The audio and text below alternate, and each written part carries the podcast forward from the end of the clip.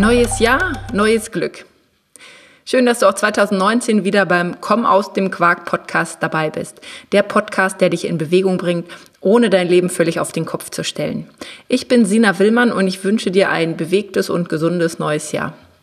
Vielleicht hast du dir auch ganz viele Sachen vorgenommen und sagst, so, dieses Jahr, das wird mein Jahr. Dieses Jahr verwandle ich mich mental, körperlich, wie auch immer. Falls du da noch eine Gruppe und Unterstützung suchst, möchte ich dich auf meinen Coaching-Tag hinweisen. Am 19.01. mache ich in Braunschweig einen Coaching-Tag, wo es um die sieben Schlüssel gibt, geht, die sieben Schlüssel, die dich in die mentale und körperliche Veränderung bringen und wo wir gemeinsam an deinen Fahrplan aus dem Quark arbeiten. Wenn dich das interessiert, klick in die Show Notes, da verlinke ich das Seminar. Ja, wenn du aber sagst, nee, ich brauche nur noch mal so ein bisschen Impulse, ich habe eigentlich genau meinen Fahrplan, ich weiß, was ich ändern möchte, ich weiß, wo ich hin möchte, gesundheitlich, körperlich, vielleicht in meinem sozialen Umfeld, vielleicht in meinem Business, dann habe ich heute eine schöne Geschichte für dich. Mich hat die Geschichte sehr inspiriert. Ich habe die in einem anderen Podcast gehört, und zwar bei Christian Bischoff. Und mich hat die Geschichte unheimlich angesprochen. Vielleicht, weil ich mich da an der einen oder anderen Stelle wieder gesehen habe. Und aus diesem Grund möchte ich sie mit dir teilen. Vielleicht ist das für dich auch für das Jahr 2019 eine kleine Inspiration und einen kleinen Kickstart, um etwas in diesem Jahr anders zu machen. So, wo du jetzt so draußen bist und Schritte sammelst, stell dir vor, es sind drei Freunde. Drei Freunde am gleichen Ausgangspunkt ihres Lebens. Die arbeiten alle im gleichen Unternehmen. In diesem Fall als Telefonverkäufer. Sie leben alle im gleichen Wohnviertel und sie verdienen das gleiche Gehalt. Sie haben das gleiche Gewicht und alle drei sind verheiratet. Sie stehen also am gleichen Punkt ihres Lebens. Und jetzt kommt der Tag, sagen wir einfach mal morgen. Da entwickelt Person 1 eine neue Einstellung zu sich und zu seinen Gewohnheiten und sagt, oh, ich möchte irgendwie was verändern. Er hat auf einmal den Antrieb, ein paar Kleinigkeiten zu ändern und durchzuziehen. Was macht er? Ab morgen liest er jeden Tag zehn Seiten in einem Erfolgsbuch.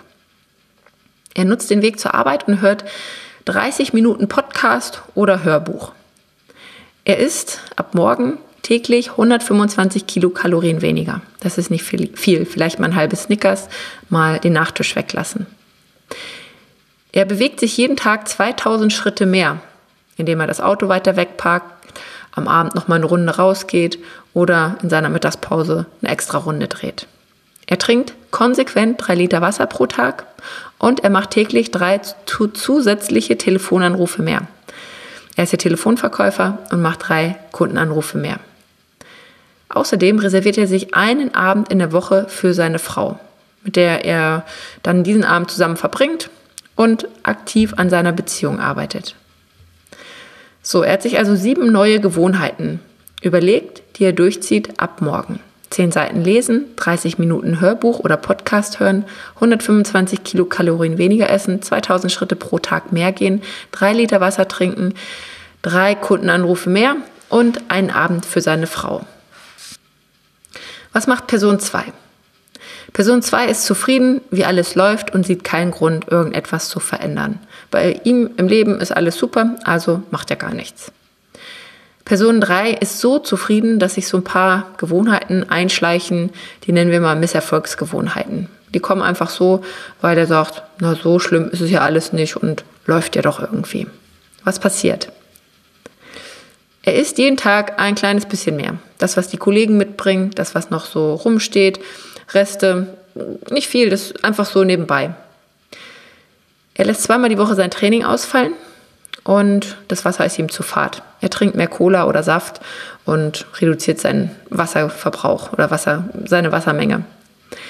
Er lässt jeden Tag zwei Kundenanrufe ausfallen und geht lieber 15 Minuten eher nach Hause.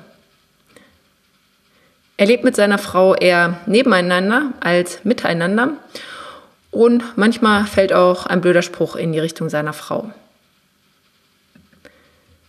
So, ich fasse nochmal zusammen. Wir haben jetzt drei Menschen mit drei unterschiedlichen Einstellungen. Person 1 mit den Kleinigkeiten, die Person 1 verändert, mit den Erfolgsgewohnheiten. Person 2 macht weiter wie bisher, ändert nichts. Und Person 3, da haben sich durch die Zufriedenheit so ein paar Misserfolgsgewohnheiten eingeschlichen. So, und jetzt schauen wir uns an, was mit diesen drei Personen passiert, was sich daraus entwickelt, aus diesen neuen Gewohnheiten.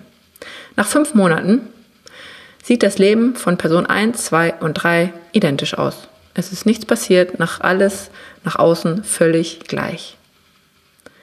Nach zehn Monaten sehen wir immer noch keine Unterschiede. Person 1 hat nicht mehr oder weniger Ergebnisse als Person 3. Hm, irgendwie unfair, könnte da jetzt ein Impuls sein. Nach 20 Monaten. Ja, nach 20 Monaten sieht man kleine Unterschiede. Nichts Gravierendes. Keiner ist geschieden, keiner hat seinen Job verloren. Nur bei Person 3 sitzt die Hose auf einmal tucken enger. Am Bauch zwickt der Gürtel ein bisschen. Aber nur wer genau hinschaut, sonst bemerkt man erstmal gar nichts. Und erst ab dem 27. Monat, also nach zwei Jahren und drei Monaten, fängst du an, riesige Unterschiede zu erkennen. Was ist bei Person 1 in diesen 27 Monaten passiert? Er hat 47 Erfolgsbücher gelesen. Er hat 450 Erfolgspodcasts auf dem Weg zur Arbeit gehört. Er hat 33,5 Pfund an Gewicht verloren. Er hat 2400 Liter Wasser getrunken und ist 1600 Kilometer mehr gegangen. 124 Wochen lang hat er jeden Abend einen Abend mit seiner Frau verbracht miteinander, nicht nebeneinander. Er hat ungefähr 860 zusätzliche Telefonanrufe gemacht bei seinen Kunden und wenn auch nur daraus drei Prozent erfolgreich zu einem Abschluss gekommen sind, könnte er seinen Monats- oder könnte er seinen Umsatz verdreifachen. Und alles, was Person 1 dafür gebraucht hat, sind täglich ein paar kleine Gewohnheiten anders zu machen. Bei Mann 2 oder bei Person 2 der so weitergemacht hat wie immer, ist in seinem Leben alles gleich geblieben. Aber er ist gelangweilter, er ist energieloser und er fühlt sich von so alltäglichen Sachen schneller genervt. Und warum? Weil wir im Leben nach Veränderung streben, nach Fortschritt. Wir wollen nicht so sein wie vor 10 Jahren oder vor 15 Jahren. Wir wollen uns entwickeln, wir wollen was lernen, wir wollen neue Erfahrungen machen. Das war bei Person 2 nicht der Fall. Was ist bei Person 3 passiert? Nach 27 Monaten ist da einiges passiert. Hm, schauen wir mal. Also, er hat 125 Kilokalorien täglich mehr gegessen und dadurch 17 Kilo an Gewicht zugenommen. Er hat sein Training verpasst, ist unbeweglicher geworden, träger, kriegt vielleicht Herzprobleme, Gelenkprobleme. Er hat mehr Cola getrunken. Hm, ist vielleicht für seine Zahngesundheit, für seine Gesundheit allgemein nicht besonders förderlich gewesen.